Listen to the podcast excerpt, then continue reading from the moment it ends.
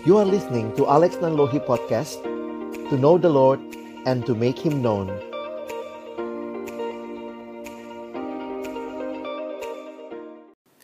Kami datang dalam ucapan syukur malam hari ini. Terima kasih Tuhan untuk kasih-Mu bagi kami. Terima kasih untuk karyamu di kayu salib yang sekali lagi membawa kami untuk tertegun dan hanya mungkin untuk bersyukur kepadamu Tuhan. Karena salibmu itu kami hidup. Karena salibmu itu kami menang. Dan Tuhan malam hari ini kami rindu sama-sama belajar akan kebenaran firman-Mu. Karena itu kami berdoa biarlah ketika kami akan membuka firman-Mu. Bukalah juga hati kami. Jadikanlah hati kami seperti tanah yang baik supaya ketika benih firman Tuhan ditaburkan, itu boleh sungguh-sungguh berakar, bertumbuh, dan berbuah nyata di dalam hidup kami. Berkati hambamu yang menyampaikan setiap kami yang mendengar, demikian juga interaksi di antara kami. Tuhan tolong kami semua, pada akhirnya kami bukan hanya jadi pendengar-pendengar firman yang setia, tapi mampukan kami dengan kuasa pertolongan dari rohmu yang kudus. Kami dimampukan menjadi pelaku-pelaku firman-Mu di dalam kehidupan kami. Bersabdalah ya Tuhan, kami anak-anakmu sedia mendengarnya. Dalam satu nama yang kudus, nama yang berkuasa, nama Tuhan kami Yesus Kristus, Sang Firman yang hidup. Kami menyerahkan pemberitaan firman-Mu. Amin. Shalom, selamat malam Bapak pendeta, ibu pendeta, dan juga rekan-rekan, adik-adik, remaja, pemuda. Kembali saya bersyukur buat kesempatan ini boleh sharing firman Tuhan dengan uh, teman-teman sekalian. Dan saya rindu kita boleh bersama-sama belajar malam hari ini dalam tema yang wow. Sebenarnya ini jadi tema yang menarik ya untuk banyak pemuda dan pemudi, remaja juga ya. Bagaimana Eh, berpacaran dan memilih teman hidup. Wah, waktu bicara hal ini saya ingin uh, mengajak kita melihat terlebih dahulu apa sih yang kita mengerti tentang konsep kasih. Apa yang kita mengerti tentang konsep cinta, ya? Dan lagu tadi ya sangat menggugah hati karena salibmu ku hidup karena salibmu ku menang, saya ingin ajak kita sama-sama. Sebelum berbicara lebih lanjut, dasar Alkitab yang akan mendasari perenungan kita adalah 1 Yohanes 4 ayat 9 dan 10. Ya, mari kita lihat sama-sama 1 Yohanes 4 ayat 9 dan 10. Saya akan bacakan buat kita, ayatnya sudah ada di layar. Kalau mungkin kecil, bisa buka Alkitab saudara ayat 9 saya mulai. Dalam hal inilah kasih Allah dinyatakan di tengah-tengah kita. Yaitu bahwa Allah telah mengutus anaknya yang tunggal ke dalam dunia supaya kita hidup olehnya. Ya, itu lagu kita tadi ya. Karena salibmu ku hidup. Allah mengutus anaknya yang tunggal ke dalam dunia supaya kita hidup olehnya. Ayat 10 dan inilah kasih itu Bukan kita yang telah mengasihi Allah, tetapi Allah yang telah mengutus. Tetapi Allah yang telah mengasihi kita dan yang telah mengutus anaknya sebagai pendamaian bagi dosa-dosa kita. Saudara yang dikasihi Tuhan, kalau memperhatikan ayat-ayat ini, saya ingin mengajak kita melihat sebenarnya menarik sekali ketika Alkitab berbicara, khususnya Perjanjian Baru, lebih khusus lagi di dalam tulisan-tulisan Yohanes, Rasul Yohanes, rasul yang biasa dikatakan rasul kasih karena kekuatan dia waktu dia cerita dalam uh, satu Yohanes khususnya dia banyak bicara tentang kasih di sini. Ketika Alkitab berbicara tentang kasih, maka saudara perhatikan fokus utamanya bukan memberikan definisi Wah, ini menarik ya. Hampir setiap kali Alkitab Perjanjian Baru bicara tentang kasih, itu menunjuk kepada satu tindakan Allah mengutus anaknya. Perhatikan ayat 9. Inilah kasih Allah. Bukannya dikasih definisi kasih adalah sebuah perasaan atau apa, tetapi menunjuk kepada Allah telah mengutus anaknya yang tunggal Perhatikan ayat 10. Demikian juga ya waktu dikatakan inilah kasih itu. Bukan kita yang telah mengasihi Allah, tapi Allah yang telah mengasihi kita dan yang telah mengutus anaknya. Menarik untuk memperhatikan Alkitab tidak berbicara definisinya, tetapi Alkitab berbicara tentang tindakan kasih Allah. Kenapa? Karena kalau kita pelajari, Allah adalah kasih. Kasih dimulai dari Allah. Itu yang kita lihat tadi, bukan kita yang mengasihi Allah, kata 1 Yohanes 4 ayat 10, tapi Allah yang lebih dahulu mengasihi kita. Jadi teman-teman yang dikasihi Tuhan, kalau kita mau belajar tentang kasih, jangan belajar dari drama Korea, dari lagu-lagu romantis. Bukan hanya kita mungkin sesat dengan kasih yang sejati, tetapi kita mesti melihat kepada Allah. Karena Allah adalah kasih, God is love. Dan karena dia adalah kasih, jelas dia membuktikan kasihnya dengan mengutus anaknya. Itulah bentuk cinta yang luar biasa. Saya mengutip kalimat pendeta Billy Graham yang berkata, Allah membuktikan kasihnya pada kayu salib. Ketika Kristus digantung berdarah dan mati, itulah saatnya Allah berkata kepada dunia, Aku mencintaimu. I love you. Wah, ini satu hal yang luar biasa. Allah mengasihi kita dan itu dinyatakan dengan dia memberikan anaknya yang tunggal mati bagi kita di kayu salib. Sehingga satu kutipan yang menarik dikatakan begini, If we are looking for a definition of love, we should look not in a dictionary, but at Calvary. Kalau kita mau tahu apa itu kasih, ya bukannya kita buka kamus, tapi lihatlah apa yang Allah lakukan di Calvary. Di sana dia menyerahkan anaknya yang tunggal, mati bagi kita.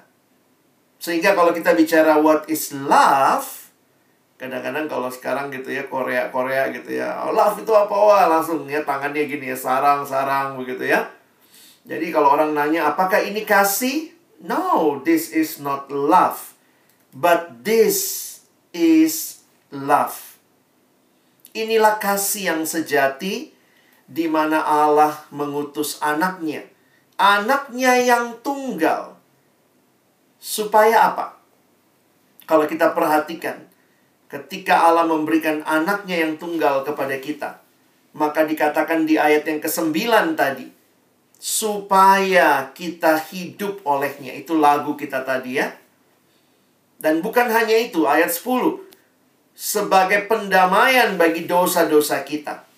Perhatikan, ketika Allah mengasihi manusia, maka Allah memberikan anaknya supaya kita yang mati dalam dosa boleh hidup dan anaknya menjadi pendamaian bagi dosa-dosa kita. Mari kita pelajari sebentar konsep kasih ini. Ini beda sekali dengan dunia. Ketika dunia bicara kasih, fokusnya kepada yang mengasihi. Oh, kalau saya mengasihi, ya udah, saya mengasihi fokusnya sayanya, saya dapat apa? Saya dapat apa? Tetapi perhatikan kasih Allah yang dinyatakan. Ketika kasih Allah dinyatakan fokusnya bukan kepada Allah yang mengasihi semata, tapi perhatikan, fokusnya adalah kepada yang dikasihi supaya kita hidup. Supaya kita yang tadinya seteru Allah didamaikan dengan Allah. Kenapa penting sekali memahami kasih? Kalau tidak, kita bisa sesat di dalam kasih yang kita nikmati di dalam dunia ini, kasih yang fokusnya kepada saya, kepada diri sendiri. Di sini perbedaan yang sangat mendasar. Makanya katanya bahasa Indonesia itu paling gampang menjelaskan kasih. Apa itu kasih? Kasih ya kasih gitu ya. Katanya bahasa Indonesia tuh dibanding bahasa lain paling gampang dan jelas mendefinisikan kasih. Kasih ya kasih. Kasih itu bukan fokus kepada saya, tetapi kepada yang saya kasihi. Love is giving. Love is not taking, ya. Kalau love is taking, taking, taking, that is not love. That is rampoking, saudara ya. Bukan demikian kasih yang dinyatakan kepada kita. Karena itu kalau kita pelajari bahwa kasih dunia, kasih yang kadang hanya dikaitkan dengan perasaan, kasih yang fokusnya pada diri yang mengasihi, kasih yang taking, ambil terus, ambil terus, dan kasih manusia itu kasih yang terbatas. Itulah kasihnya manusia yang sudah jatuh dalam dosa. Kasih yang ditawarkan dunia, kasih yang semacam ini. Tidak heran, manusia mempermainkan kasih. Kalau kita melihat apa yang Alkitab sampaikan, pandanglah kayu salib. Karena di situlah kasih yang besar itu dinyatakan buat kita. Kasih yang memberi kepada yang dikasihi, kasih yang menjaga yang dikasihi, kasih yang berpikir yang terbaik untuk yang dikasihi. Makanya kalau sekarang orang pacaran, nah saya masuk ke pacaran ya. Orang kalau berelasi sampai masuk pacaran atau bahkan sampai pernikahan dan tidak bertumbuh dalam kasih Tuhan, maka kasihnya kayak gini nih. Nuntut terus, nuntut ada anak yang datang dan cerita, saya udah pacaran Pak Pendeta. Lalu saya jatuh dalam dosa sama pacar saya. Kok bisa? Dia bilang, abis pacar saya bilang gini Pak Pendeta, kalau kau sayang sama aku, ayo tidur sama aku. Saya sayang sama pacar saya Pak Pendeta, ya sudah, saya sama dia. Saya bilang itu bukan kasih, itu rampok. Kalau sungguh kasih mendasari pacaran kalian. Kalau seseorang mengasihi pasangannya, maka dia akan jaga kudus sampai di altar pernikahan. Jadi bukan mempermainkan kasih. Saya bilang kamu bukan dikasihi, kamu sudah dirampok sama dia. Kasih yang ngambil, ngambil, ngambil, ngambil. Katanya kasih. Itulah yang dunia tawarkan. Saya mengasihimu kalau, wah jadi berharap, berharap sesuatu. Tapi Allah menyatakan kasihnya kasih walaupun manusia. Di dalam dosa Allah mengasihi kita supaya kita kembali kepadanya. Nah jadi kenapa penting bahas ini? Karena ketika bicara pacaran banyak yang atas nama kasih, cinta. Tapi ini cinta yang mana?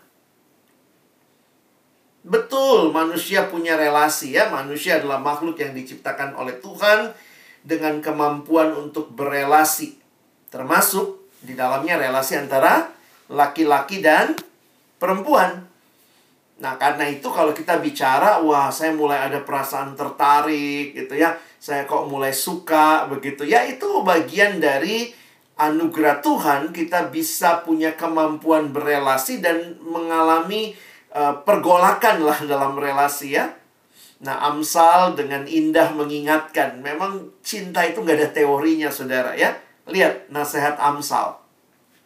Amsal 30 ayat 18-19, ada tiga hal yang mengherankan aku. Bahkan ada empat hal yang tidak ku mengerti. Jalan Raja Wali di udara, jalan ular di atas cadat, cadas, jalan kapal di tengah-tengah laut, dan jalan seorang laki-laki dengan seorang gadis. Coba lihat terjemahan bahasa Indonesia sehari-hari ya. Nah, ini kalimatnya. Ada empat hal yang terlalu sukar bagiku untuk dimengerti. Burung Raja Wali yang terbang di udara. Nah, itu nggak tahu GPS-nya. Ke mana burung ini ya? Ular yang menjalar di atas batu karang.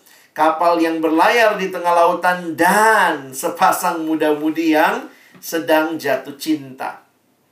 Jadi itu susah dimengerti, sering kali nggak bisa dijelaskan dengan teori, ya.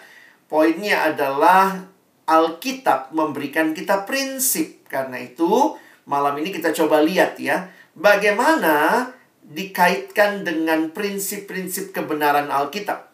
Karena pada saat ini pacaran pun sudah menjadi sebuah definisi yang sekarang di apa ya tidak lagi sesuai dengan seharusnya kira-kira begitu ya. Karena banyak yang suka membangun relasi teman rasa pacar. Wah, itu banyak saya ketemu dalam kasus anak muda sekarang susah sekali komitmen. Padahal kalau lihat kasih Allah, bagi saya salah satu yang sangat kuat dalam kasih Allah adalah komitmen. Kita tidak sekadar bicara kasih sebagai sebuah perasaan.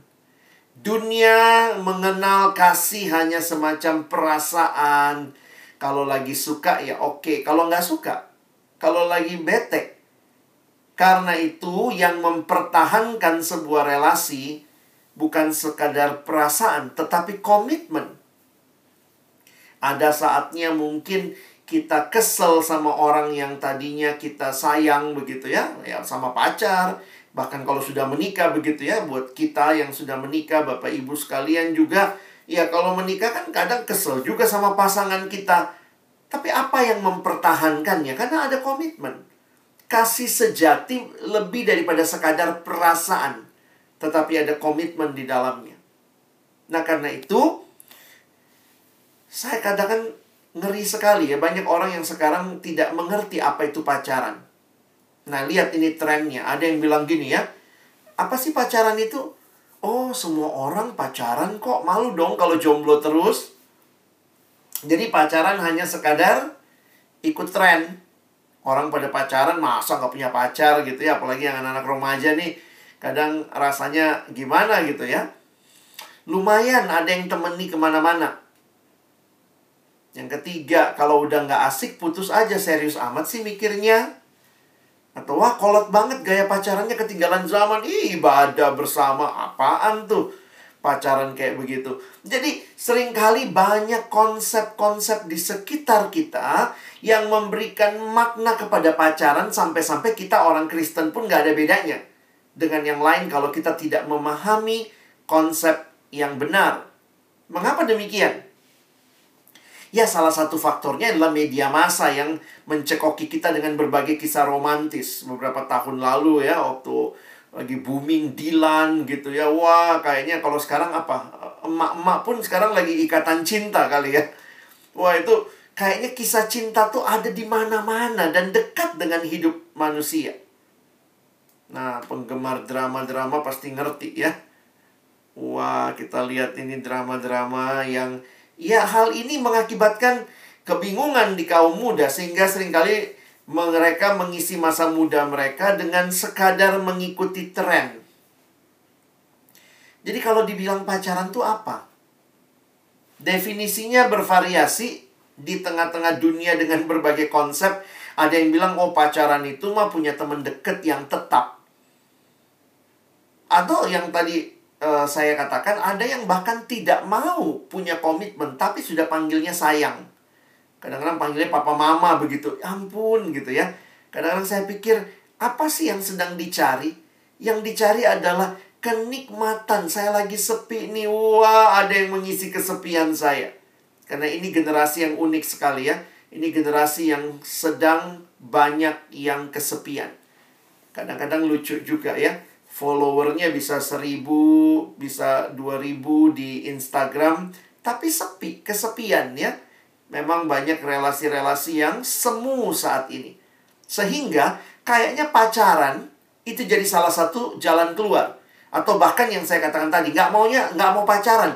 Kita tuh temen deket, tapi sudah temen rasa pacar. Nah, jadi ada yang mengatakan ya seperti itu sedikit lebih jauh ada yang bilang pacaran itu relasi khusus dengan doi yang mengasihi dan dikasihi. Tapi nggak perlu mikir jauh sampai pernikahan. Nah, apakah begitu? Atau yang ketiga, pacaran itu satu langkah penting sebelum pernikahan. Hanya dengan orang yang sudah dipertimbangkan serius untuk menjadi calon istri atau suami, dan isinya adalah adaptasi dan penjajakan terakhir. Saya nggak tahu teman-teman sendiri setuju dengan yang mana. Tapi kalau kita perhatikan dengan tepat, kenapa banyak pacaran yang nggak jelas, banyak pacaran jatuh dalam ketidakkudusan karena nggak punya tujuan. Nggak jelas ini relasinya apa, tujuannya mau ke mana, karena itu ketika orang Kristen berbicara pacaran, dan kita soroti dari perspektif Alkitab, sebenarnya pacaran itu adalah persiapan sebelum pernikahan. Jadi sebenarnya pertanyaan penting, siap pacaran berarti sudah siap menikah. Iya dong. Harusnya ini dipikirkan dengan serius. Ya, pikirkan dengan serius. Kenapa? Karena ada dampak terhadap pribadi nih ya, makin bertumbuh atau makin mundur secara rohani. Ada orang setelah pacaran malah makin tidak punya waktu untuk ibadah, nggak punya waktu baca Alkitab. Apalagi kalau pacarannya emang nggak seiman, waduh lebih parah lagi. Tanyakan, apakah pacaranmu membawa kamu makin hidup memuliakan Tuhan? Dampaknya terhadap persekutuan. Apakah jadi teladan? Jadi batu sandungan? Saya tertarik membaca ayat ini di 1 Korintus 10 ayat 31. Perhatikan baik-baik. Ayat ini konteksnya memang adalah ketika berhadapan dengan kasus yang ada di Korintus tentang daging persembahan berhala. Tapi bagi saya jadi menarik sekali bagaimana Paulus memberikan prinsip yang bisa kita pakai juga termasuk dalam relasi relasi kita. Paulus katakan begini, jika engkau makan atau jika engkau minum atau jika engkau melakukan sesuatu yang lain, lakukanlah semua itu untuk kemuliaan Allah. Wow, saya kaget baca ayat ini pertama kali. Hal yang kata anak Jakarta receh gitu ya. Ampun, makan, minum itu mah receh banget gitu ya. Tetapi perhatikan, makan saja untuk kemuliaan Tuhan minum juga untuk kemuliaan Tuhan. Kalau makan dan minum untuk kemuliaan Tuhan, masa pacaran untuk kenikmatan diri, untuk kesenangan pribadi? Harusnya kita menempatkan dalam bingkai yang tepat. Kalau pacaran, maka ini pun untuk kemuliaan Tuhan. Dan tujuannya jelas. Tujuannya untuk pernikahan. Kenapa penting tujuannya? Karena kalau tujuan pacaran adalah untuk pernikahan, maka perhatikan konsekuensinya. Karena pernikahan itu kudus, maka pacarannya pun harus kudus. Bisa dipahami?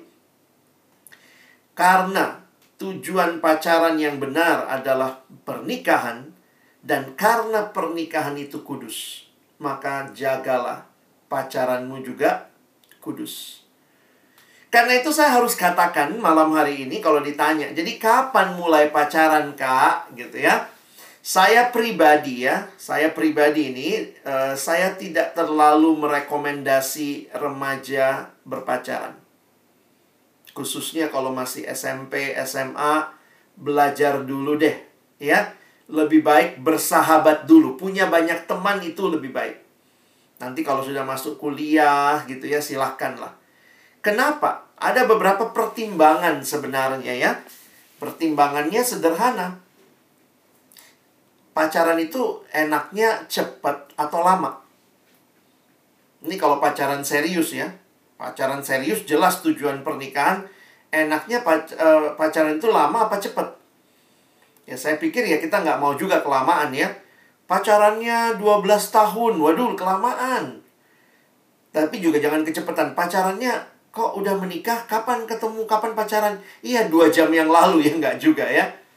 Tentu ada yang bilang ya pacaran ya kira-kira empat tahun deh kak gitu ya. Oh oke okay, 4 tahun. Saya tanya, mau menikah umur berapa?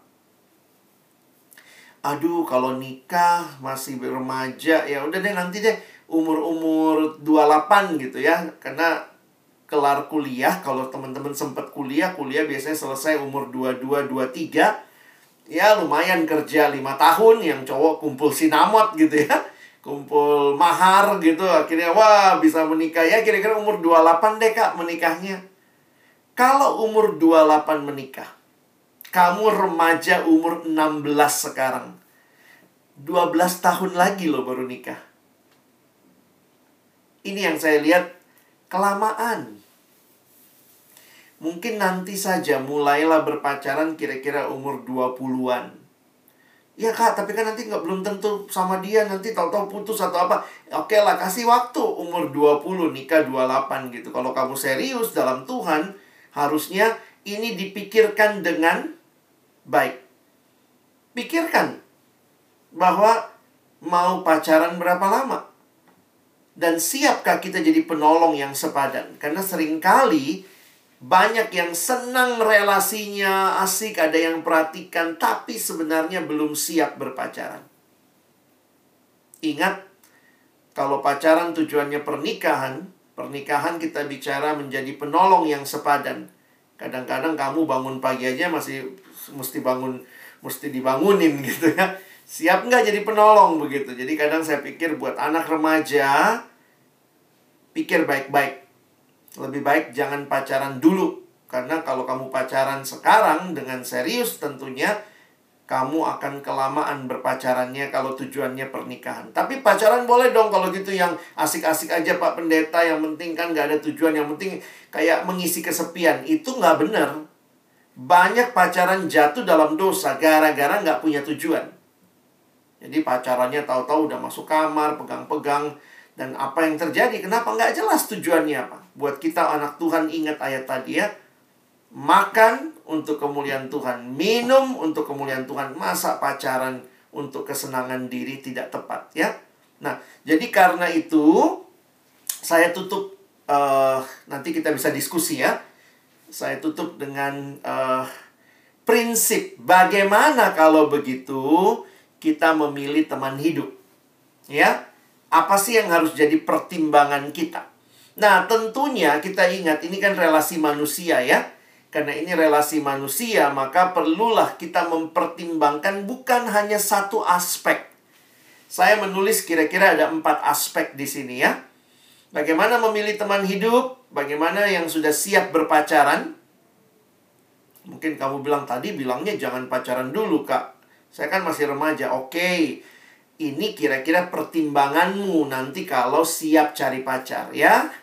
Jadi nanti seperti itu. Mungkin ada yang bilang ya, Kak, saya SMA tapi udah pacaran, gimana dong?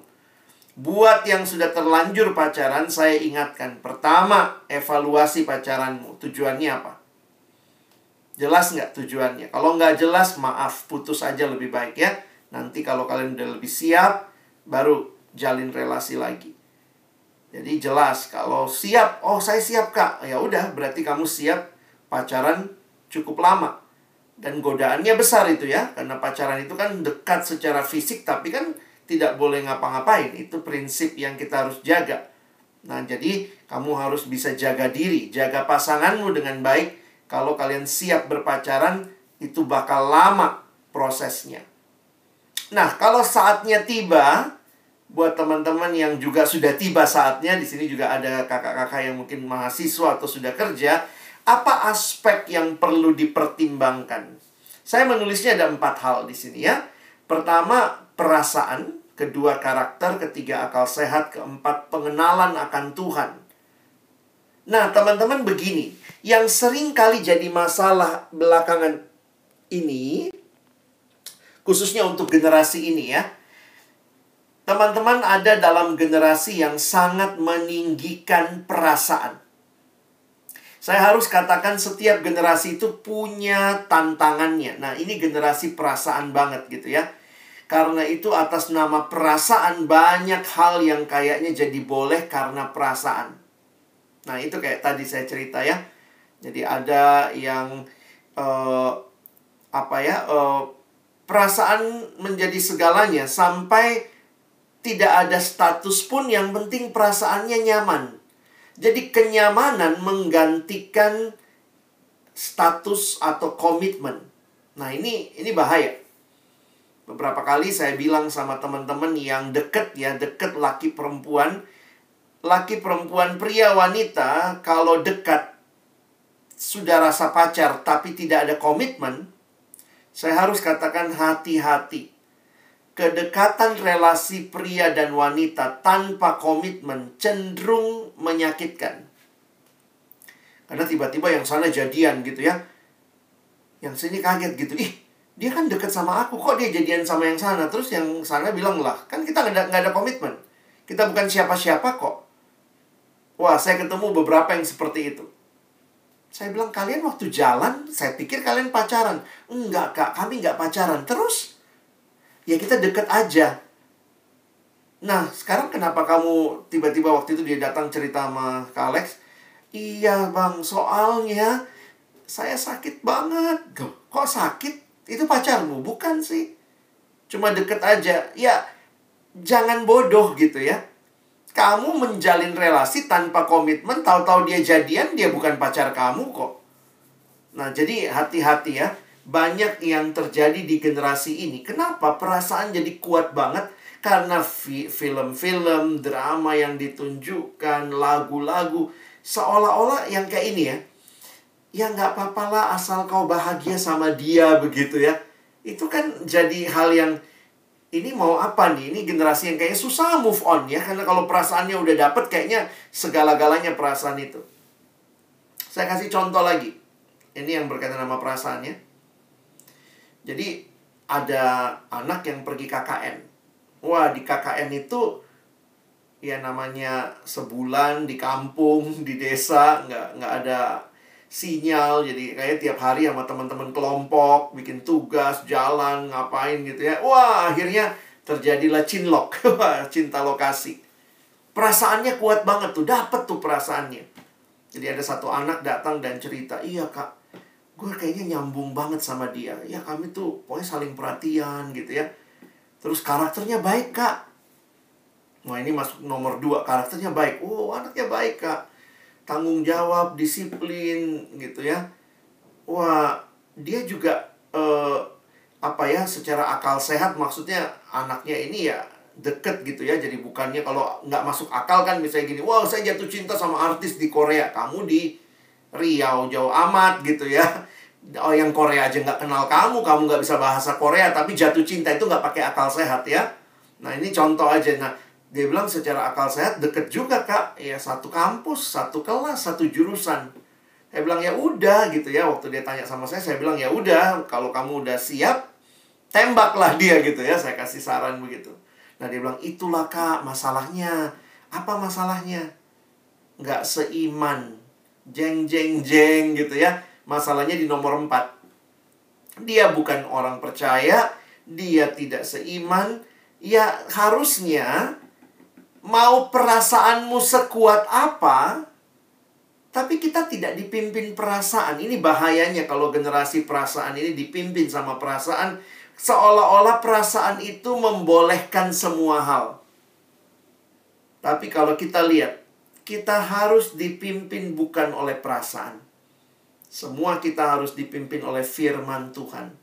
Sehingga ketika perasaan begitu kuat, tapi kita ingat firman, terang dan gelap tidak bisa bersatu. Maka kita berkata, maaf, yang saya harus matikan adalah perasaan saya. Wah, sakit banget kak, emang sakit. Tapi itu cuma masalah kemungkinannya apa? Nggak putus sekarang, putus nanti. Jadi masalahnya kalau nggak sakit sekarang, sakitnya nanti.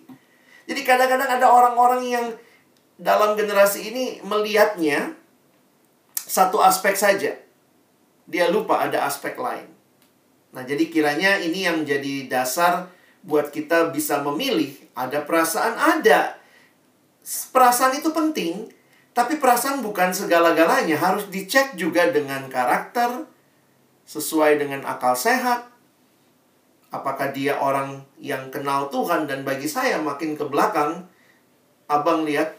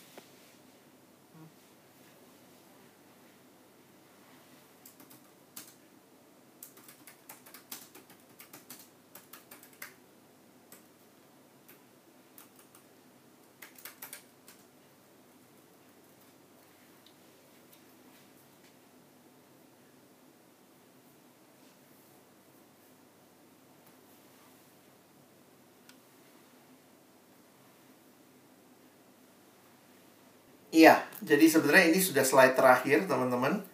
Saya ingatkan bahwa di dalam mempertimbangkan untuk memilih teman hidup, mari buka mata lebar-lebar. Tahu juga bahwa ini bukan sekadar teman-teman ini bukan sekadar ini ya. Kita seperti beli barang.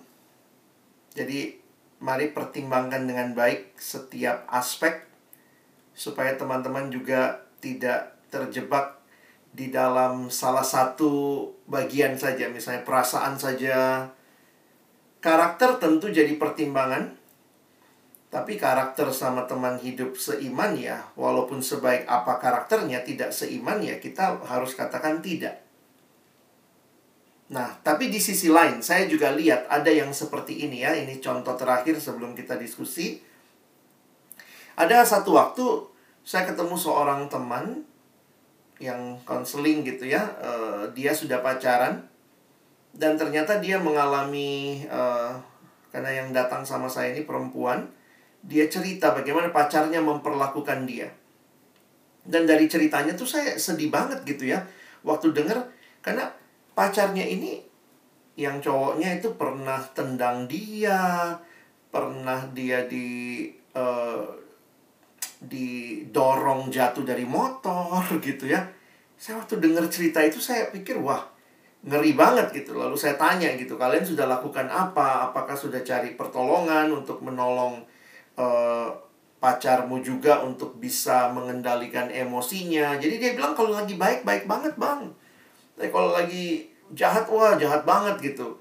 Saya pernah ditunjukkan WA-nya waktu berantem dan itu isinya tuh kebun binatang gitu ya. Jadi pacarnya itu maki-maki dia dengan semua kebun binatang begitu. Saya terus kemudian waktu tanya, apakah pacarmu mau untuk ketemu konselor? Wah dia nggak mau bang, katanya susah dia orangnya gitu. Nah teman-teman tahu, akhirnya saya tanya sama dia, e, kamu pernah berpikir nggak untuk mengakhiri relasi? Karena realitanya ini diteruskan seperti ini nih toksik ya. Nah ini jawabannya dia yang bikin saya kaget ya. Wah bang, bukannya dia jawaban doa ya waktu itu kan saya berdoa sama Tuhan. Nah dia kan jawaban doa gitu. Wah saya langsung ingatkan sama dia, selama masih pacaran, ya kalian harus terus berdoa dan evaluasi relasi kalian. Jadi jangan atas dasar kami sudah berdoa, dia jawaban doa, kamu diapain pun, saya bilang kamu tidak pakai akal sehatmu. Kalau terbiasa kekerasan dalam pacaran, udah sedikit lagi tuh nanti masuk pernikahan akan jadi KDRT. Jadi teman-teman tolong manfaatkan dengan baik pola pikir ini untuk kita dengan bertanggung jawab di hadapan Tuhan waktu kita bicara memilih teman hidup. Ya? Oke, mungkin itu dulu dari saya. Silakan kalau ada hal yang mau ditanyakan kita bisa diskusi. Terima kasih. Ya, terima kasih Bang Alex untuk firman Tuhan yang malam hari ini. Mungkin teman-teman udah nyiapin banyak pertanyaan ya. Apalagi yang ini nih yang mau masuk nih ke dalam pernikahan. Ada di sebelah kanan saya ada mau pertanyaan? Mau memberikan pertanyaan? Atau mau ditanyakan? Sama bang Alexnya. Ada? Lagi siapinnya yang di sebelah kiri saya. Atau teman-teman yang di zoom boleh uh, kalau ada yang mau bertanya ada dari GMI Duri. Hai, teman-teman Gemi Duri. Adakah yang ingin ditanyakan? Silakan.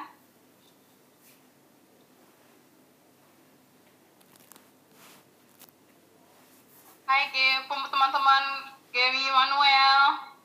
Ada yang mau ditanyakan?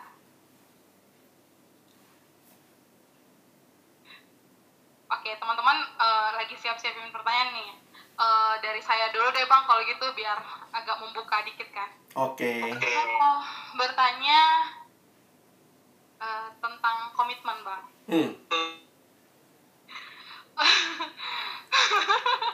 ya saya belum berkomitmen dengan seseorang tapi saya mau bertanya gimana caranya mempertahankan komitmen itu dalam berpacaran terus apa sih tanggapan abang soal hubungan yang putus nyambung gitu itu sih pertanyaan saya Hmm.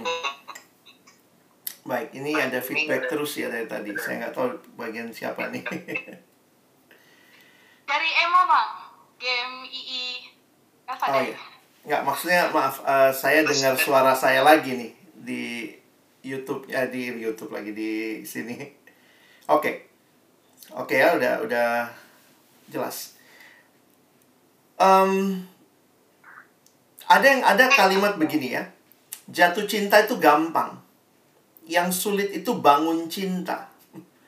Jadi maksudnya membangun cinta dalam arti terus membangun relasi di dalam eh, relasi dengan pasangan kita. Jadi komitmen itu harus dibangun.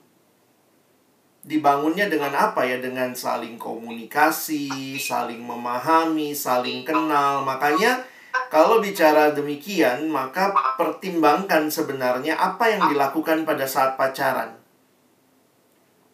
Apakah di dalam pacaran itu ya yang terjadi adalah pengenalan dan bukan hanya sekadar ngomong-ngomong gombal gitu ya.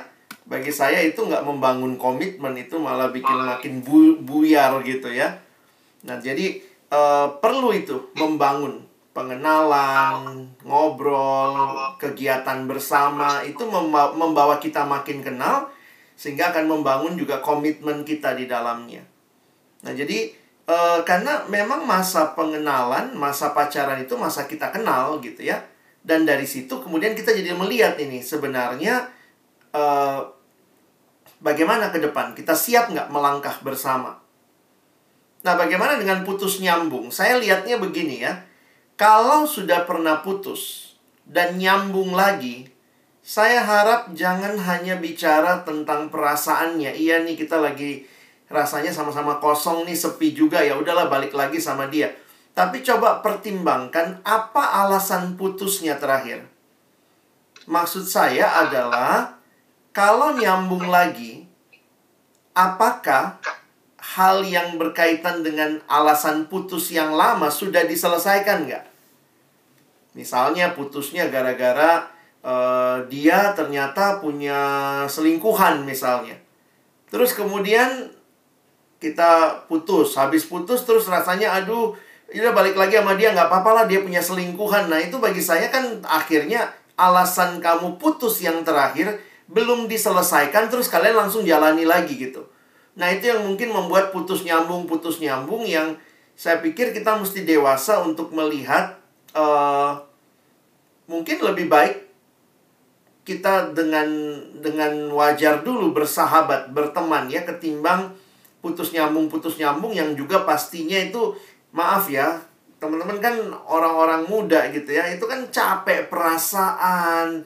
Nanti tahu-tahu nggak bisa tidur kebayang baik bayang gitu. Dan bagi saya malah nggak sehat sebenarnya. Jadi selalu ingat cari akarnya. Apa sih kenapa kita sampai putus kemarin? Kalau nyambung lagi apa alasan nyambungnya? Sehingga itu menjadi sesuatu yang lebih logis kalian pikirkan ke depan. Jadi akalnya lebih dipakai ya. Bukan cuma perasaan biasanya kalau yang masalah putus nyambung. Mungkin itu dulu. Oke makasih bang. Hmm. Eh, ada teman-teman mau bertanya? Silakan oke Dedi silakan Dedi Eh, selamat malam semua. Eh, jadi saya punya teman, ya nah tuh sering curhat sama saya saat dia jatuh cinta dengan teman sepelayanan dia. Gitu. hmm. Dan ketika satu waktu dia cintanya tuh katakan bertepuk sebelah tangan dan dia bilang gini, kalau kayak gini lebih baik aku nggak usah nikah sekalian. Toh di Alkitab gak ada larangan untuk gak nikah. Di situ saya bingung ngejawabnya. Eh, mungkin menurut Bang Alek kayak mana? Iya. Terima kasih. Di dalam Alkitab kita harus melihat baik menikah maupun tidak menikah itu karunia. Maksudnya apa? Ya, buat kita yang diizinkan menikah ya berarti kita dikaruniai pernikahan. Tapi yang mungkin belum menikah, selama dia belum menikah berarti dia masih single, maka itu pun karunia Tuhan. Jadi jangan dipikir bahwa yang menikah itu lebih baik dalam arti ya yang yang menikah itu berkat Tuhan, yang tidak menikah kutukan Tuhan. Saya pikir itu cara melihat yang harus kita seimbangkan.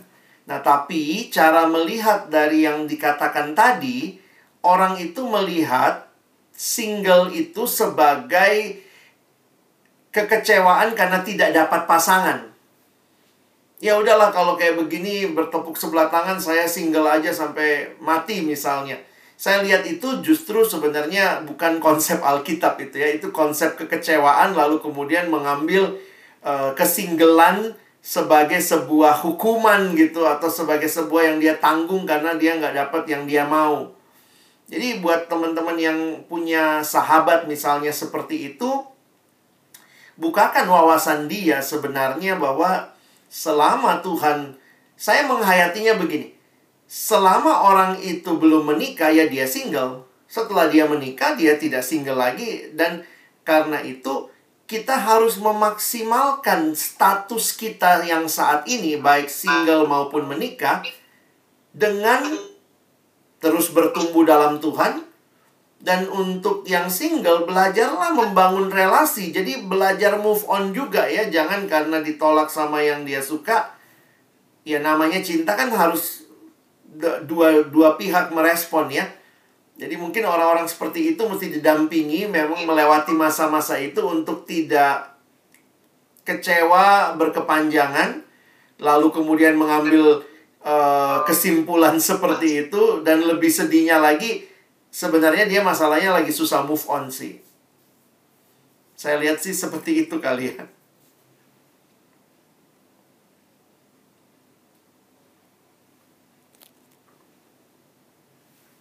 Ya, ada lagi teman-teman yang ingin bertanya? yang di sebelah kanan saya, Putri, Putri. Uh, Tasya mungkin ada yang mau ditanyakan? Uh, Wilda, oh silakan Wilda. Ada yang mau ditanyakan? Uh, baik, saya ingin bertanya, Iya. bolehkah mencari pacar melalui sosial media? Hmm. Oke, thank you ya. Ini pertanyaan yang sangat umum sekarang dan juga memang kita harus melihatnya secara tepat. Saya harus katakan bahwa uh, sekarang ada banyak dating apps, ya, aplikasi-aplikasi dating yang mana ya istilahnya itu uh, mempertemukan orang dengan preferensi yang sama misalnya ya. Uh, kan bisa di setting saya carinya yang seperti apa saya carinya yang kira-kira kisaran umurnya berapa. Jadi dating apps itu satu sisi saya melihat itu bukan segalanya. Bukan berarti Tuhan tidak bisa pakai, bisa saja Tuhan pakai. Tetapi itu bukan segalanya dalam arti begini. Jangan karena tampilan-tampilan yang ada di dating apps, which is kalau kita mau jujur, orang melihat dating apps itu biasanya kita lihatnya apanya sih? Hampir pasti fotonya karena itu kan ditampilkanlah foto terbaik. Jarang kan kita lihat dia saat teduh nggak ya? Ada nggak pilihan saat teduh apa nggak orang ini gitu ya? Kita akan melihatnya pasti tampilan-tampilan fisik atau hal-hal fisik lainnya. Yang dikasih tahu mungkin hobinya apa, dia kerja di mana, tergantung dating apps-nya seperti apa. Nah, tetapi tetap harus diingat bahwa itu bukan segalanya karena itu pertemuan langsung pengenalan lebih dalam penting untuk dilakukan sebelum memutuskan melanjutkan relasi lebih jauh. Saya ulangi ya. Jadi, itu bisa saja jadi alat untuk membuka peluang relasi, tapi jangan jadikan segalanya. Pokoknya tahu-tahu jadian dari dating apps padahal nggak pernah ketemu orangnya. Tidak tahu dia seperti apa, tapi kayaknya nyambung kalau ngobrol di chatting. Wah, bagi saya kita perlu menguji lebih jauh, perlu ketemu langsung. Jadi saya ingatkan yang pakai dating apps, hati-hati pakai itu karena tentu di dalamnya teman-teman punya ini ya, punya cara yang uh, banyak shortcut lah dating apps itu ya. Kalau dulu kan misalnya gini ya, zaman papa mama kita, orang tua kita zaman dulu ya, untuk kenal namanya aja kadang-kadang sampai bolak-balik depan rumahnya. Itu mau kenal namanya, akhirnya tiga minggu bolak-balik depan rumah baru tahu namanya. Terus kemudian sudah tahu namanya, mau ngobrol lah, gimana tuh ngobrol? Jadi kadang-kadang tuh untuk PDKT zaman orang tua dulu, wah itu untuk PDKT sampai kenal, sampai bisa ngobrol, sampai apa tuh bisa setengah tahun.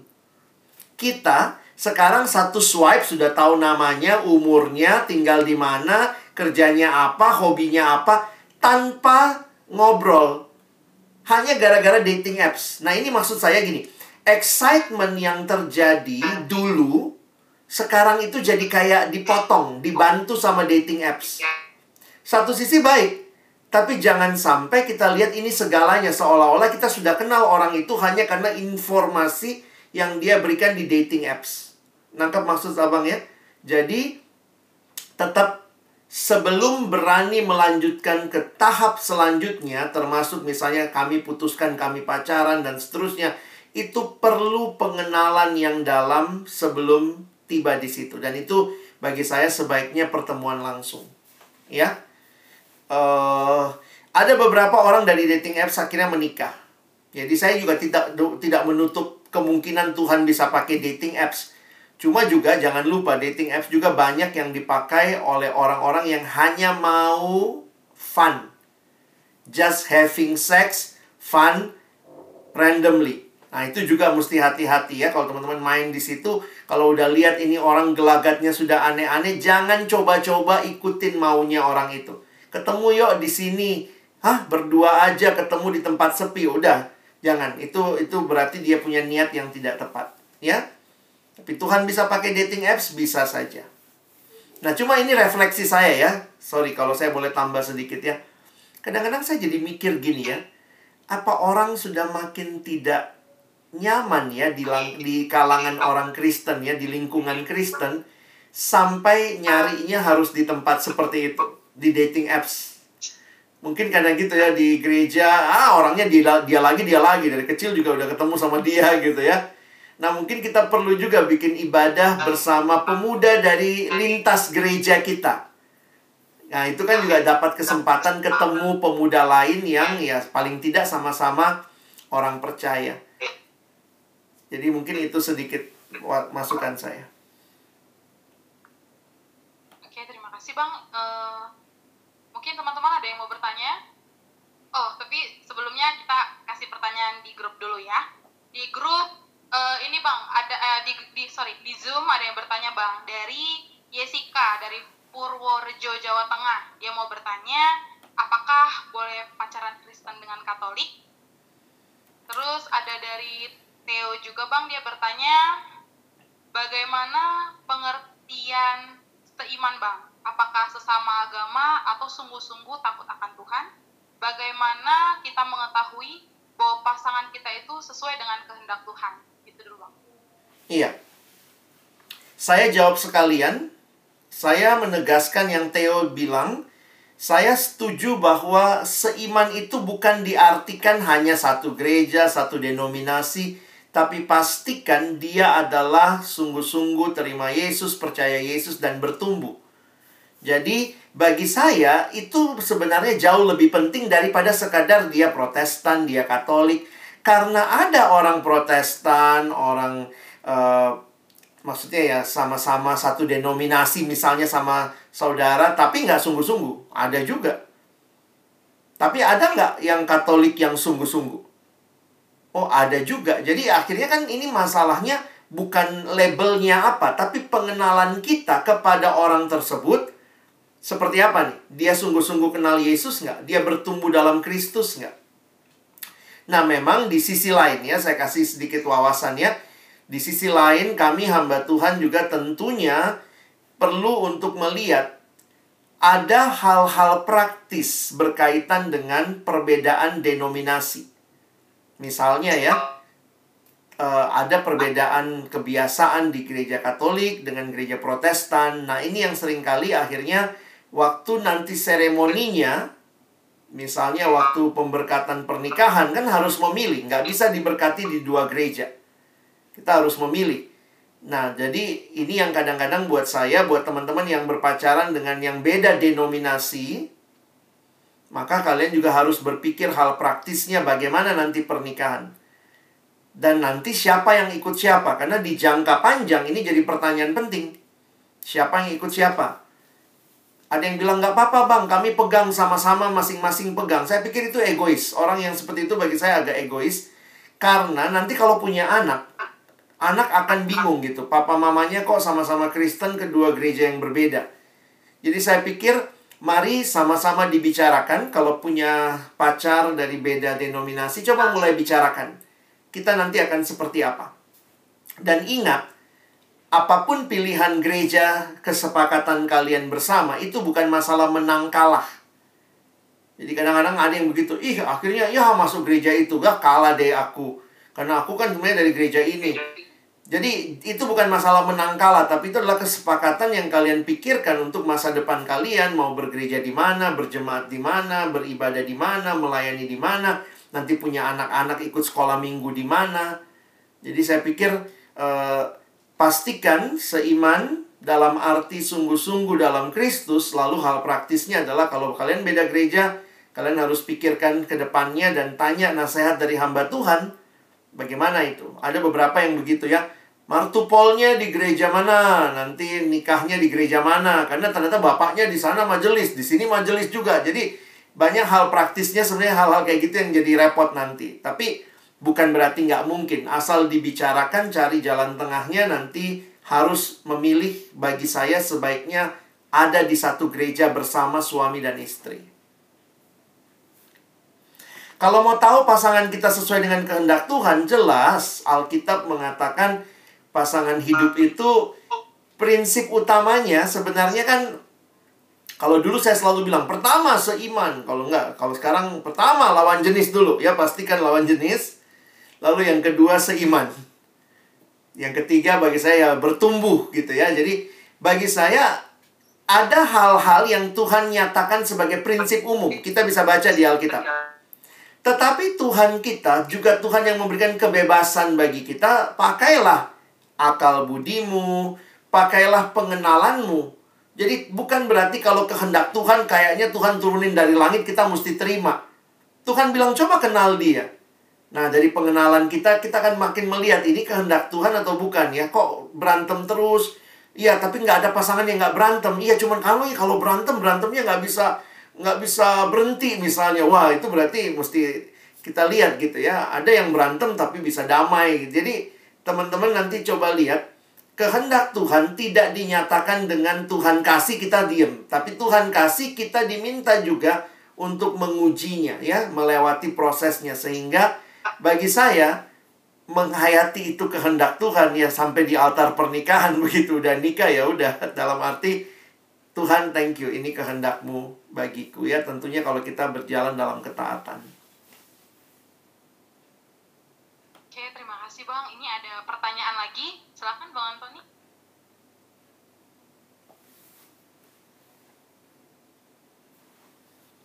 Terima kasih. Shalom Bang. Shalom.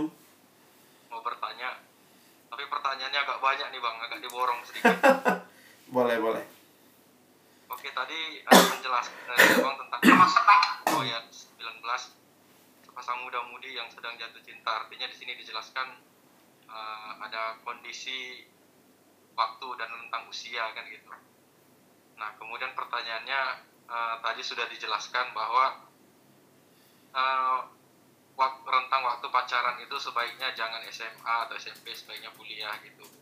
Nah ada juga kasus bahwa ada orang tanpa pacaran juga menikah. Saya cuma butuh penegasan bang, Apakah pacaran itu perlu atau boleh tanpa pacaran menikah gitu bang? Itu yang pertama bang ya. Ya.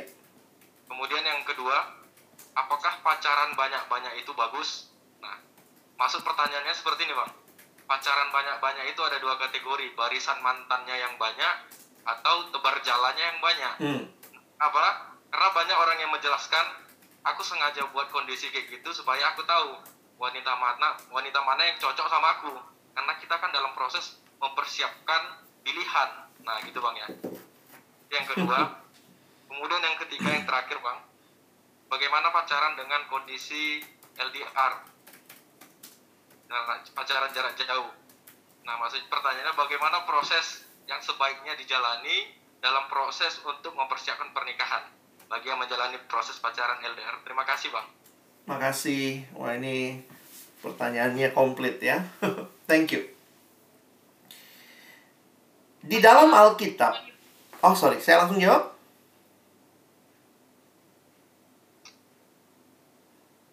Silakan bang. Oke.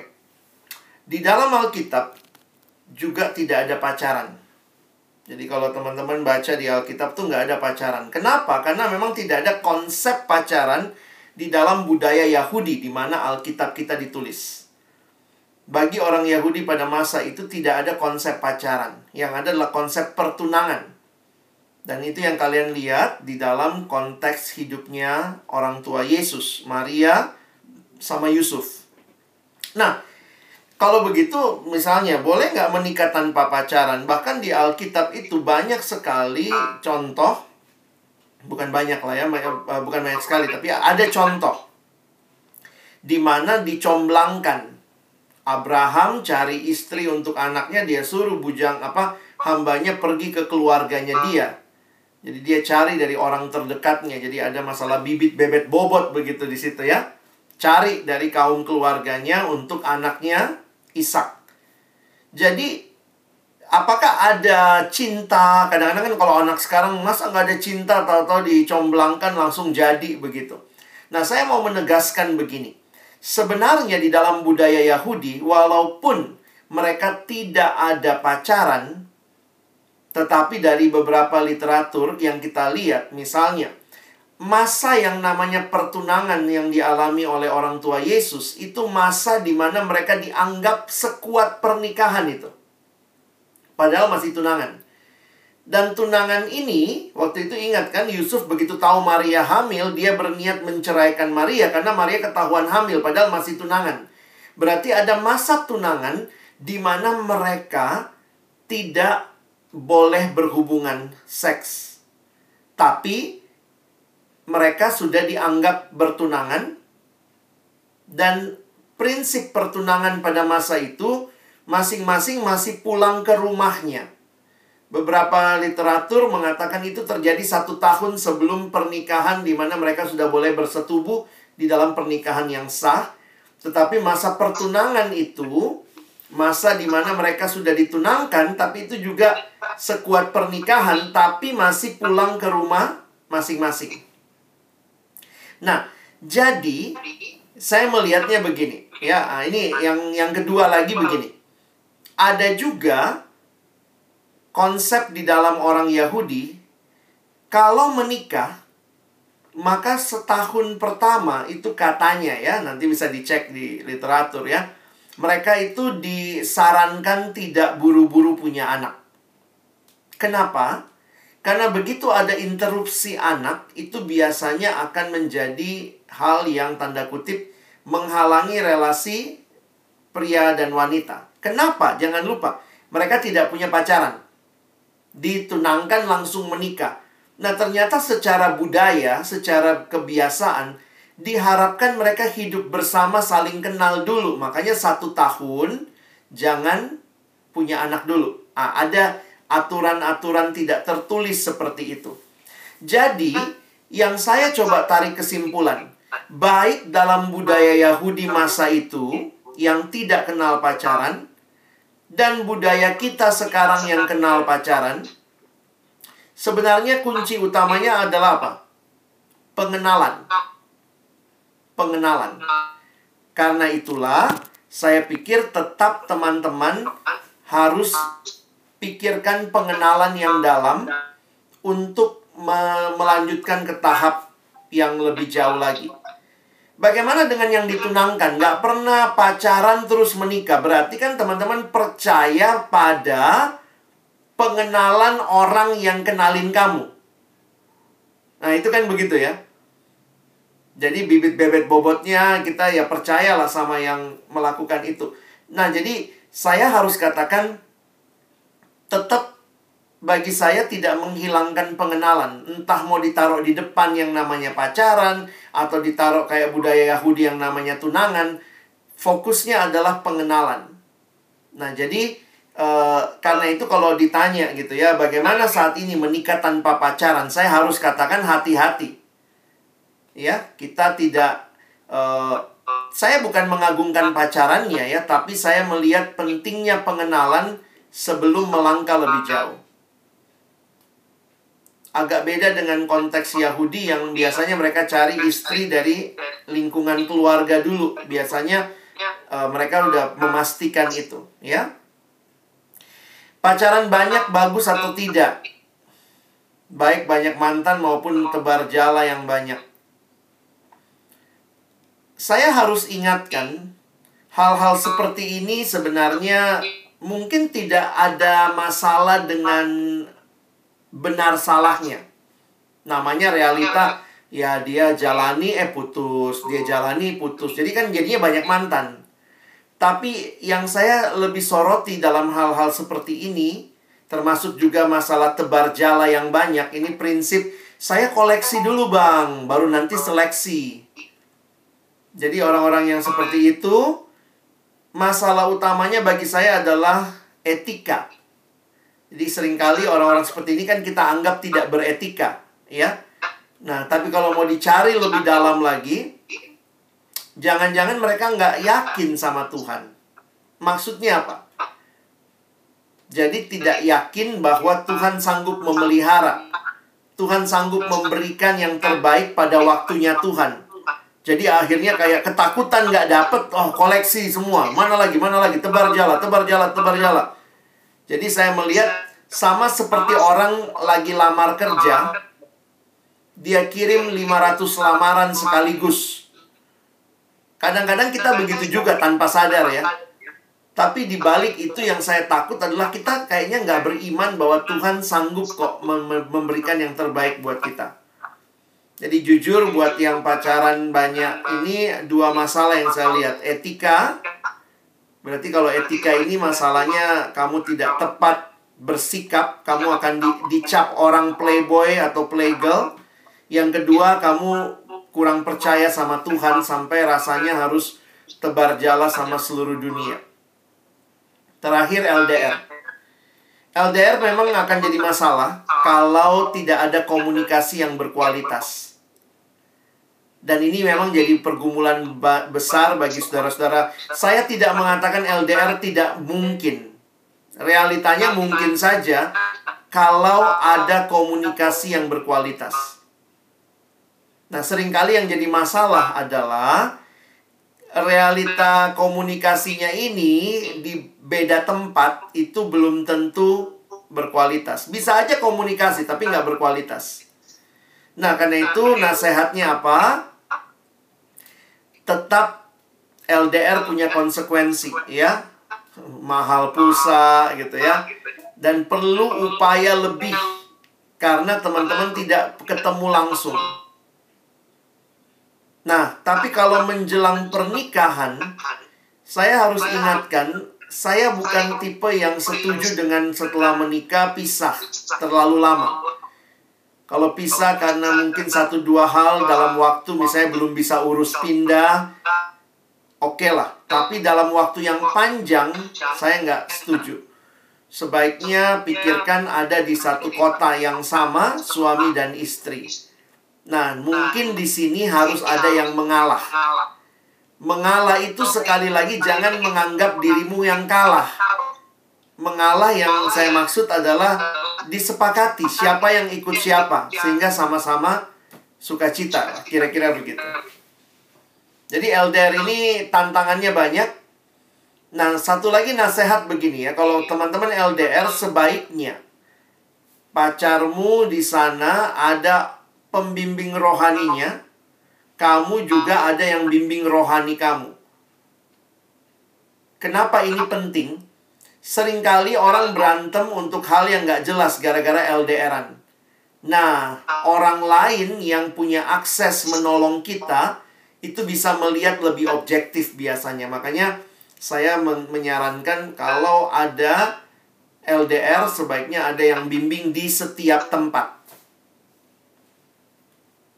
Mungkin itu dulu. Ya oke bang, terima kasih. Ah, ini memang topik yang sangat hot sekali. Kita boleh, uh, ini ada pertanyaan lagi bang di dari Zoom.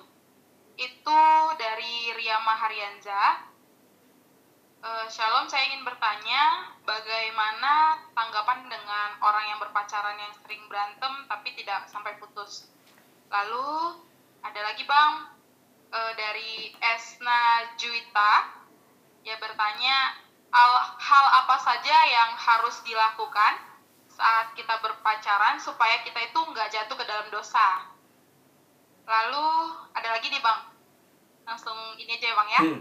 Dari Julian, Shalom, saya ingin bertanya bagaimana pendapat Bapak tentang hubungan yang disembunyikan. Keduanya sudah berkomitmen namun memutuskan untuk tidak menunjukkan untuk tidak menunjukkan komitmen mereka karena khawatir akan adanya perpisahan sebelum menikah. Lalu satu lagi bang dari Kemi Anugraduri eh, bertanya tentang pendapat bapak tentang berpacaran dengan pasangan yang hmm. memiliki rekam jejak atau latar belakang yang buruk baik dari laki-laki maupun perempuan. Oke. Okay. Saya jawab singkat-singkat aja ya biar bisa semua dijawab. Yang pertama dari uh, saudari Riyama, kalau berantem tapi tidak sampai putus, sebenarnya yang perlu di-highlight adalah apakah ketemu akar berantemnya kenapa. Karena berantem yang berulang kalau masalahnya masih itu-itu saja, sebenarnya kan sebenarnya tidak ada penyelesaian. Jadi tidak putus itu mungkin karena kayak ini juga ya. Ya udahlah, uh, capek juga bangun relasi sama orang lain ya udah sama kamu aja lah. Nah, jadi kadang-kadang kita perlu jujur untuk melihat uh, apa akar masalahnya dan apakah itu selesai. Karena kalau tidak hanya ditutupi, ditutupi, ditutupi satu waktu nanti bisa meledak. Dan kalau meledak itu sebenarnya menyakitkan buat keduanya. Selanjutnya, apa yang harus kita lakukan berpacaran tidak jatuh dalam dosa? Tentu yang pertama adalah berpacaranlah di dalam kekudusan yang berarti ya kita sama-sama saling menjaga. Memang tidak mudah karena waktu pacaran kan kita rasanya sama-sama punya ketertarikan ya, eros gitu ya. Kasih eros kepada pasangan kita. Maka uh, kalau bicara tips-tipsnya ya bangunlah suasana rohani waktu pacaran. Misalnya memulai pacaran kalau ketemu sempatkan berdoa mungkin ya. Itu bisa menolong juga ya untuk kita sadar nih ini suasananya rohani. Lalu jangan pacaran di tempat tertutup. Kalau sudah jatuh dalam dosa pacaranlah di tempat yang ada yang bisa lihat kamu gitu ya. Jangan di kosan, kamar tertutup begitu enggak ya. Di rumah pun juga di ruang tamu kalau memang bertamu ya. Jadi memang menghindari lah ya. Kita sadar kelemahan kita. Nah, kunci utamanya sebenarnya relasi dengan Tuhan. Jadi biarlah kita bertumbuh. Kita bertumbuh, pasangan kita bertumbuh. Nah, relasi dengan Tuhan ini memastikan kita terus bertumbuh untuk tidak jatuh dan menikmati dosa. Ya. Tentu ini perjalanan ya. Jadi dalam banyak hal saya pikir mari terus berjuang. Selanjutnya, hubungan yang ters yang disembunyikan. Keduanya sudah berkomitmen namun memutuskan untuk tidak menunjukkan komitmen mereka. Ada satu bagian yang pernah atau yang perlu kita hayati tentang pernikahan. Saya belum tunjukkan slide-nya tapi ya itu tentang pernikahan ya ada aspek dalam pernikahan yaitu umum. Nah, ini ditulis oleh Bapak John Stott dalam bukunya. Dia mengatakan pernikahan itu harus disaksikan oleh umum. Mengapa? Karena kekristenan kita menolak itu ya, yang menikah di bawah tangan, itu kan sembunyi-sembunyi tuh. Peristiwa pernikahan sama seperti seorang laki-laki meninggalkan ayahnya dan ibunya. Dan itu disaksikan oleh masyarakat pada waktu itu tentunya. Oh, dia meninggalkan bapaknya dan ibunya menjadi sebuah keluarga baru. Nah, teman-teman harus dihayati kalau demikian, maka di dalam pacaran belajar menunjukkan komitmen antara kita berdua yang berpacaran dan orang-orang di sekitar kita itu sebenarnya akan menolong kita menyiapkan untuk masuk dalam komitmen yang lebih kuat lagi di dalam pernikahan. Jujur saya ketemu beberapa kasus seperti ini. Dan ternyata benar. Apa yang mereka takutkan terjadi yaitu pisah. Kenapa pisah? Bagi saya karena kamu sendiri komitmennya cuma berdua. Waktu pisah, yang satu itu dengan santainya bilang, ya kami kan nggak pernah terang-terangan pacaran. Dan waktu pisah, pasti akan sakit salah satunya. Atau dua-duanya pasti sakit lah. Jadi, kalau terbiasa sembunyi-sembunyi seperti ini, berarti kan tidak mau ambil tanggung jawab, lebih berpikir sesuatu yang menguntungkan. Kalau kami pisah nanti ya kamu bukan mantan siapa-siapa aku juga namanya bersih. Tapi ini potensi ke depan selingkuh. Sorry ya saya harus katakan yang terbiasa dengan komitmen diam-diam teman rasa pacar itu sangat dekat dengan kalau menikah bisa jadi berselingkuh. Kenapa? Terbiasa diam-diam. Jadi sekali lagi relasi-relasi yang serius harus serius. Harus diketahui umum. Karena Tuhan pakai komunitas jadi kontrol buat kita. Kenapa saya tegak takut dengan relasi yang sembunyi-sembunyi? Berarti pacarannya pun cari tempat yang tersembunyi. Karena nggak mau kelihatan kan? Maka kemungkinannya masuk kamar, kemungkinannya di kamar ngapa-ngapain, itu mungkin terjadi. Jadi jangan biasakan sudah pacaran, jelas pacaran tidak mau ambil komitmen diketahui orang. Apa pun alasannya. Nanti orang kepo, nanti orang apa. Lebih baik dia kepo. Daripada dia tidak kepo, kamu jatuh dalam dosa. Main-main di kamar berdua. Lebih baik ada orang yang lihat kamu di persekutuan, oh itu pacaran. Berarti ada yang ingatin, hati-hati, kamu jangan peluk-peluk pacarmu. Kamu jangan biasakan belai-belai rambutnya, belum saatnya. Nah, itu bagi saya kontrol dari masyarakat yang kenal kita, tahu kita punya komitmen, itu akan lebih menolong ketimbang sembunyi-sembunyi. Ya, ingat baik-baik, sembunyi-sembunyi itu potensi selingkuh. Hati-hati ya.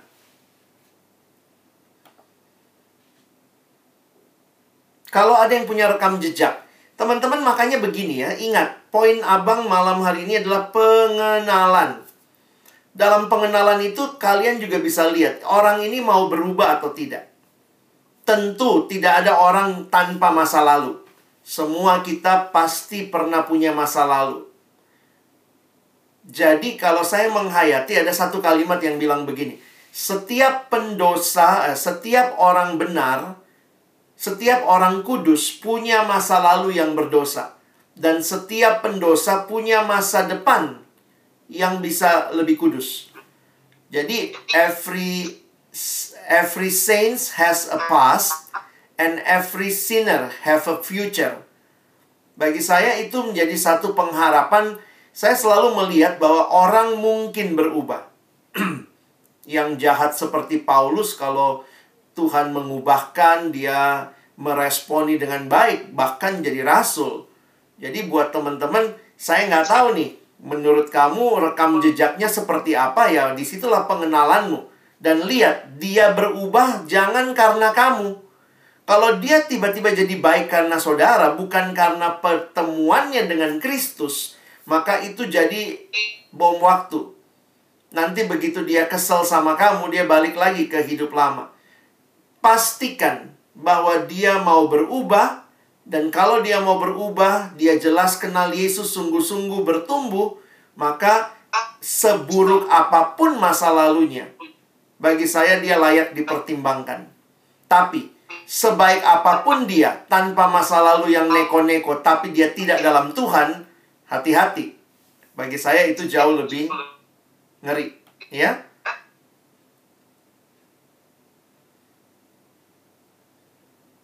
Ya, Oke bang, ini adalah pertanyaan terakhir. Mungkin teman-teman ada pertanyaan, boleh nanti. Oh ada lagi ya, dua pertanyaan, tiga pertanyaan, ada lagi? Tiga pertanyaan terakhir ya bang. Nanti minta abang langsung simpulkan. Ya. Untuk teman-teman mungkin eh, yang nggak punya kesempatan untuk bertanya, boleh bertanya pribadi dengan abang Boleh. Alex. Follow Instagramnya Iya. yang kita udah hashtag di eh, Instagram Yot kita. Oke. Untuk pertama pertanyaan dari Zoom ya Bang ya. Iya. Ada pertanyaan lagi dari Theo. Dia bertanya gimana jika si dia pindah agama dan sungguh-sungguh hidup dalam Tuhan namun keluarganya tidak seiman atau beda agama. Eh, lalu Bang ini ada pertanyaan di gereja. Eh, silakan ada Yosi dan Yosi dulu deh. Yosi silakan.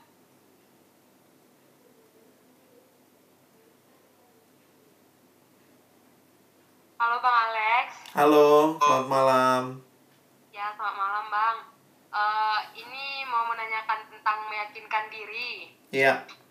Nah, ya ini mau itu perempuan atau eh, laki-laki. Pertanyaannya, bagaimana eh, cara kita meyakinkan diri bahwa si dia adalah pendamping hidup yang diberikan Tuhan dan bagaimana cara kita meyakinkan diri untuk masuk untuk siap masuk ke dalam bahtera rumah tangga. Iya. Mungkin itu aja dari Yosi, Bang Alex. Terima Iya, kasih. sama-sama. Thank you, Yos. Oke Bang, ini satu lagi dari teman kita Pandi, silakan.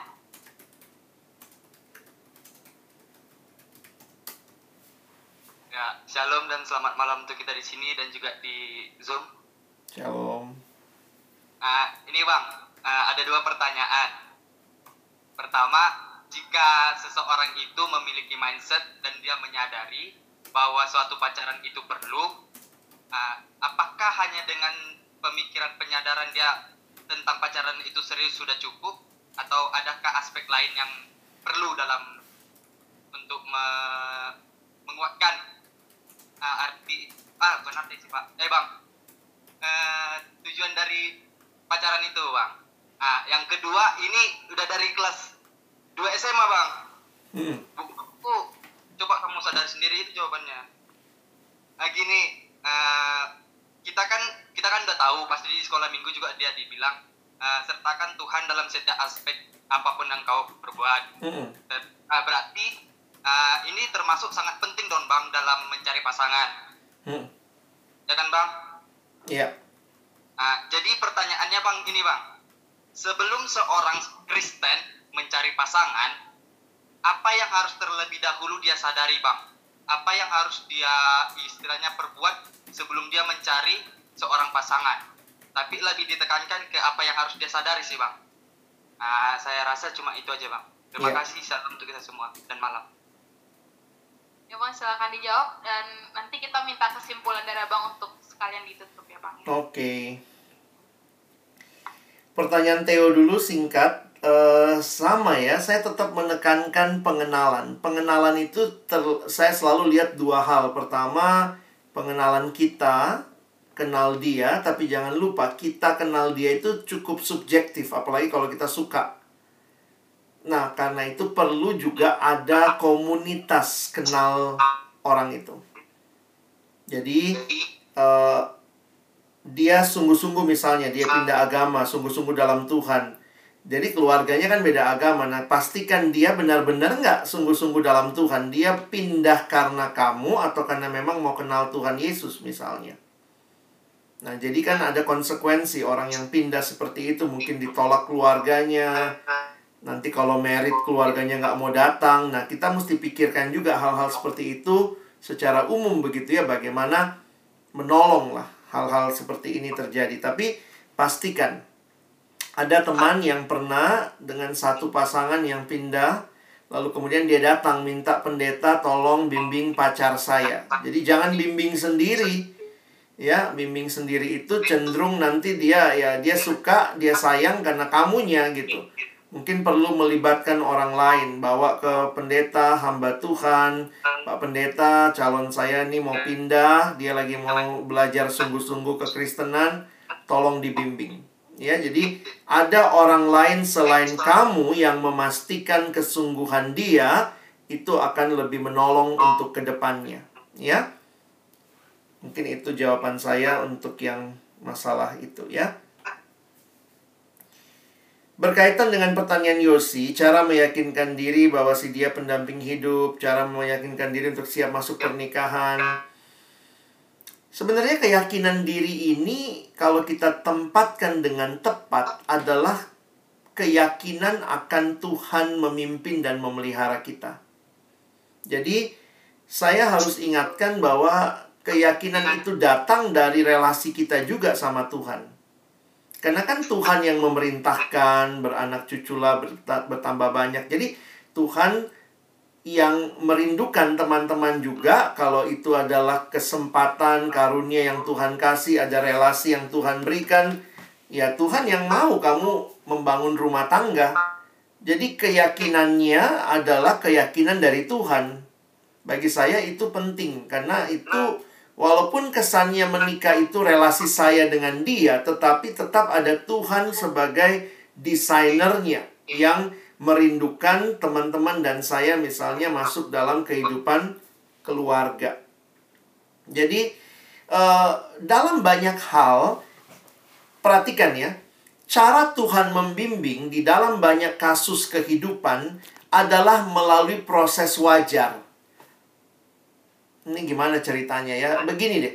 Kenapa kadang-kadang kalau masalah teman hidup nih kita langsung kayaknya mesti dapat tanda khusus dari Tuhan. Padahal Tuhan pun membimbing lewat proses wajar, makanya proses kenal, proses untuk bisa ngobrol, itu semua proses yang Tuhan izinkan. Jadi jangan berpikir kalau tahu kehendak Tuhan adalah kita tutup mata terus Tuhan kasih lalu kita nggak bisa komplain, nggak bisa ngomong apa-apa. Saya pikir bukan begitu caranya Tuhan. Jadi me me meyakini bahwa dia pendamping kita, ya kenali dia, kenali ajak ngobrol, ayo kenal keluarganya, kenal ini. Nanti dari situ Tuhan akan makin menunjukkan. Karena bagi saya Tuhan pun membimbing lewat proses wajar. Saya ingat kalimat hamba Tuhan mengatakan begini. Seorang ibu yang malam-malam punya anak balita, tengah malam anaknya panas tinggi. Ibu itu tidak butuh ayat Alkitab, ibu itu tidak butuh tanda dari langit untuk bawa anaknya ke dokter. Karena itu logika akal sehat. Nah, saya pikir jangan juga berpikir uh, Tuhan saya akan uh, apakah memang dia dari engkau Tuhan tunjukkan ayatnya. Waduh. Bukan begitu sering kali. Jalani aja nanti kelihatan kok. Oh ini ini Tuhan kasih kita kepekaan selama kita dalam relasi dengan Tuhan, kita terus dibimbing Tuhan. Saya pikir Tuhan akan menolong kita melihat wah ini yakin ini enggak. Dan itu sebuah proses yang kadang-kadang sulit dijelaskan secara teori tertentu ya. Jadi ingat Tuhan membimbing lewat proses wajar lewat pengenalan lewat akal sehatmu. Makanya kadang-kadang karena cinta nggak kenal akal sehat saya selalu ingatkan pentingnya peran komunitas. Dengar kalimat orang tua. Belum tentu orang tua benar tapi bisa jadi mungkin orang tua bilang ih saya lihat dia kasar loh sama kau. Ah, enggak, dia sayang banget. Nah, kita kan biasanya begitu. Nah, ini perlu untuk kita coba kenali lebih jauh ya. Jadi meyakini itu proses. Jadi bukan Tuhan kasih lalu kita yakin. Bagi saya tetap proses. Dan termasuk meyakini masuk pernikahan ya. Nah, jadi kalau yang panditanya saya pikir juga nggak jauh beda ya. Karena jawaban saya mindset untuk menguatkan ya mindsetnya bahwa kita dipimpin Tuhan, kita di dalam apa rancangan Tuhan. Jadi eh, apa yang perlu kita sadari sebelum pacaran ya sadari bahwa Tuhan pakai diri kita secara utuh. Akal sehat kita, perasaan kita. Nah, ini yang kadang-kadang jangan menonjol salah satunya karena harusnya bertumbuh semuanya. Perasaan penting, penting tapi bukan segalanya. Akal sehat penting, Penting, tapi akal sehat bukan segalanya. Karakter penting, penting, tapi bukan segalanya. Kehendak Tuhan penting, penting, tapi harus juga disesuaikan dengan kondisi gitu ya. Jangan sampai yang kayak tadi dipukul-pukul pun dia bilang, tapi sudah didoakan. Jadi mindsetnya yang harus kita setting adalah Tuhan memimpin kita, dan Tuhan yang memimpin itu adalah Tuhan yang memimpin dengan dinamis seluruh hidup kita. Jadi dengan menyertakan Tuhan dalam setiap aspek ya bangunlah perihal relasimu dengan Tuhan dan dengan tubuh Kristus. Saya selalu ingatkan itu ya. Banyak orang kalau pacaran langsung menarik diri dari persekutuan, bagi saya justru di tengah komunitaslah Tuhan menolong kita. Bisa makin melihat pasangan kita, melihat diri kita. Ya, jadi malam ini saya tutup dengan mengajak kita melihat sama-sama bahwa uh, pasangan hidup yang Tuhan berikan kepada kita adalah satu proses ya, menemukan pasangan hidup dari Tuhan, sebuah proses yang harus teman-teman jalani. Harus teman-teman lalui, lewati proses ini. Di dalamnya, kuncinya adalah kedekatanmu dengan Tuhan, relasimu dengan Tuhan, dan pertumbuhan rohanimu. Dari situlah kamu pun akan dipimpin untuk memahami kehendak Tuhan, akal sehatmu berfungsi dengan baik, perasaanmu terkontrol, bukan out of control, dan kamu makin yakin ya, itu sebuah proses nanti. Nah, kiranya uh, wawasan ini akan menolong teman-teman untuk membangun relasimu ke depan. Mari kita berdoa. Tuhan terima kasih karena Engkau hadir memimpin kami, Engkau tidak meninggalkan kami.